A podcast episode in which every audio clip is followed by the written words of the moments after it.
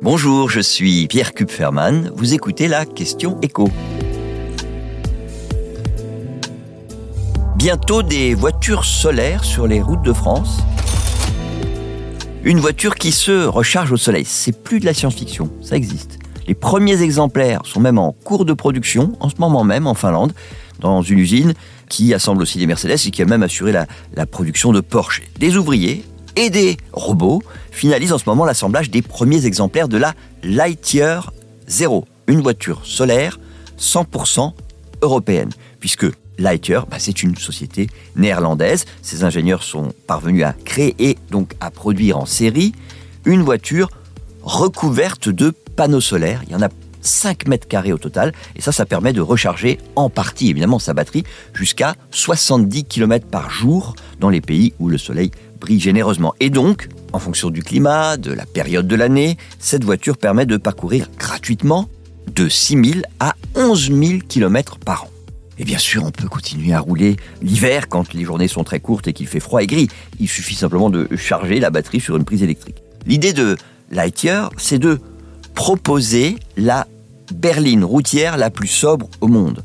En termes aérodynamiques, c'est simple, hein, il n'y a pas un modèle qui la surpasse aujourd'hui. Elle pèse à peine plus de une tonne cinq, c'est-à-dire quasiment rien pour une voiture routière électrique. On peut même dire qu'on est dans le record là. Ça veut dire aussi que sa batterie est plus petite que celle des Tesla Model S ou des B M W i quatre. C'est pas une voiture conçue pour les amateurs de conduite sportive.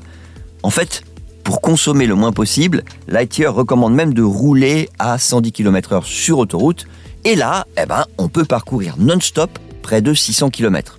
Sachant que pour un usage normal, avec de la conduite classique, donc pas quand on est sur la route des vacances, ben on peut tenir mille kilomètres en moyenne entre deux charges.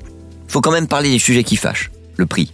Parce qu'avec la durée du chargement sur prise électrique, qui ne peut pas être inférieure à une heure si on veut une charge complète, ben c'est le prix, le, le, le principal handicap de cette version, deux cent cinquante mille euros.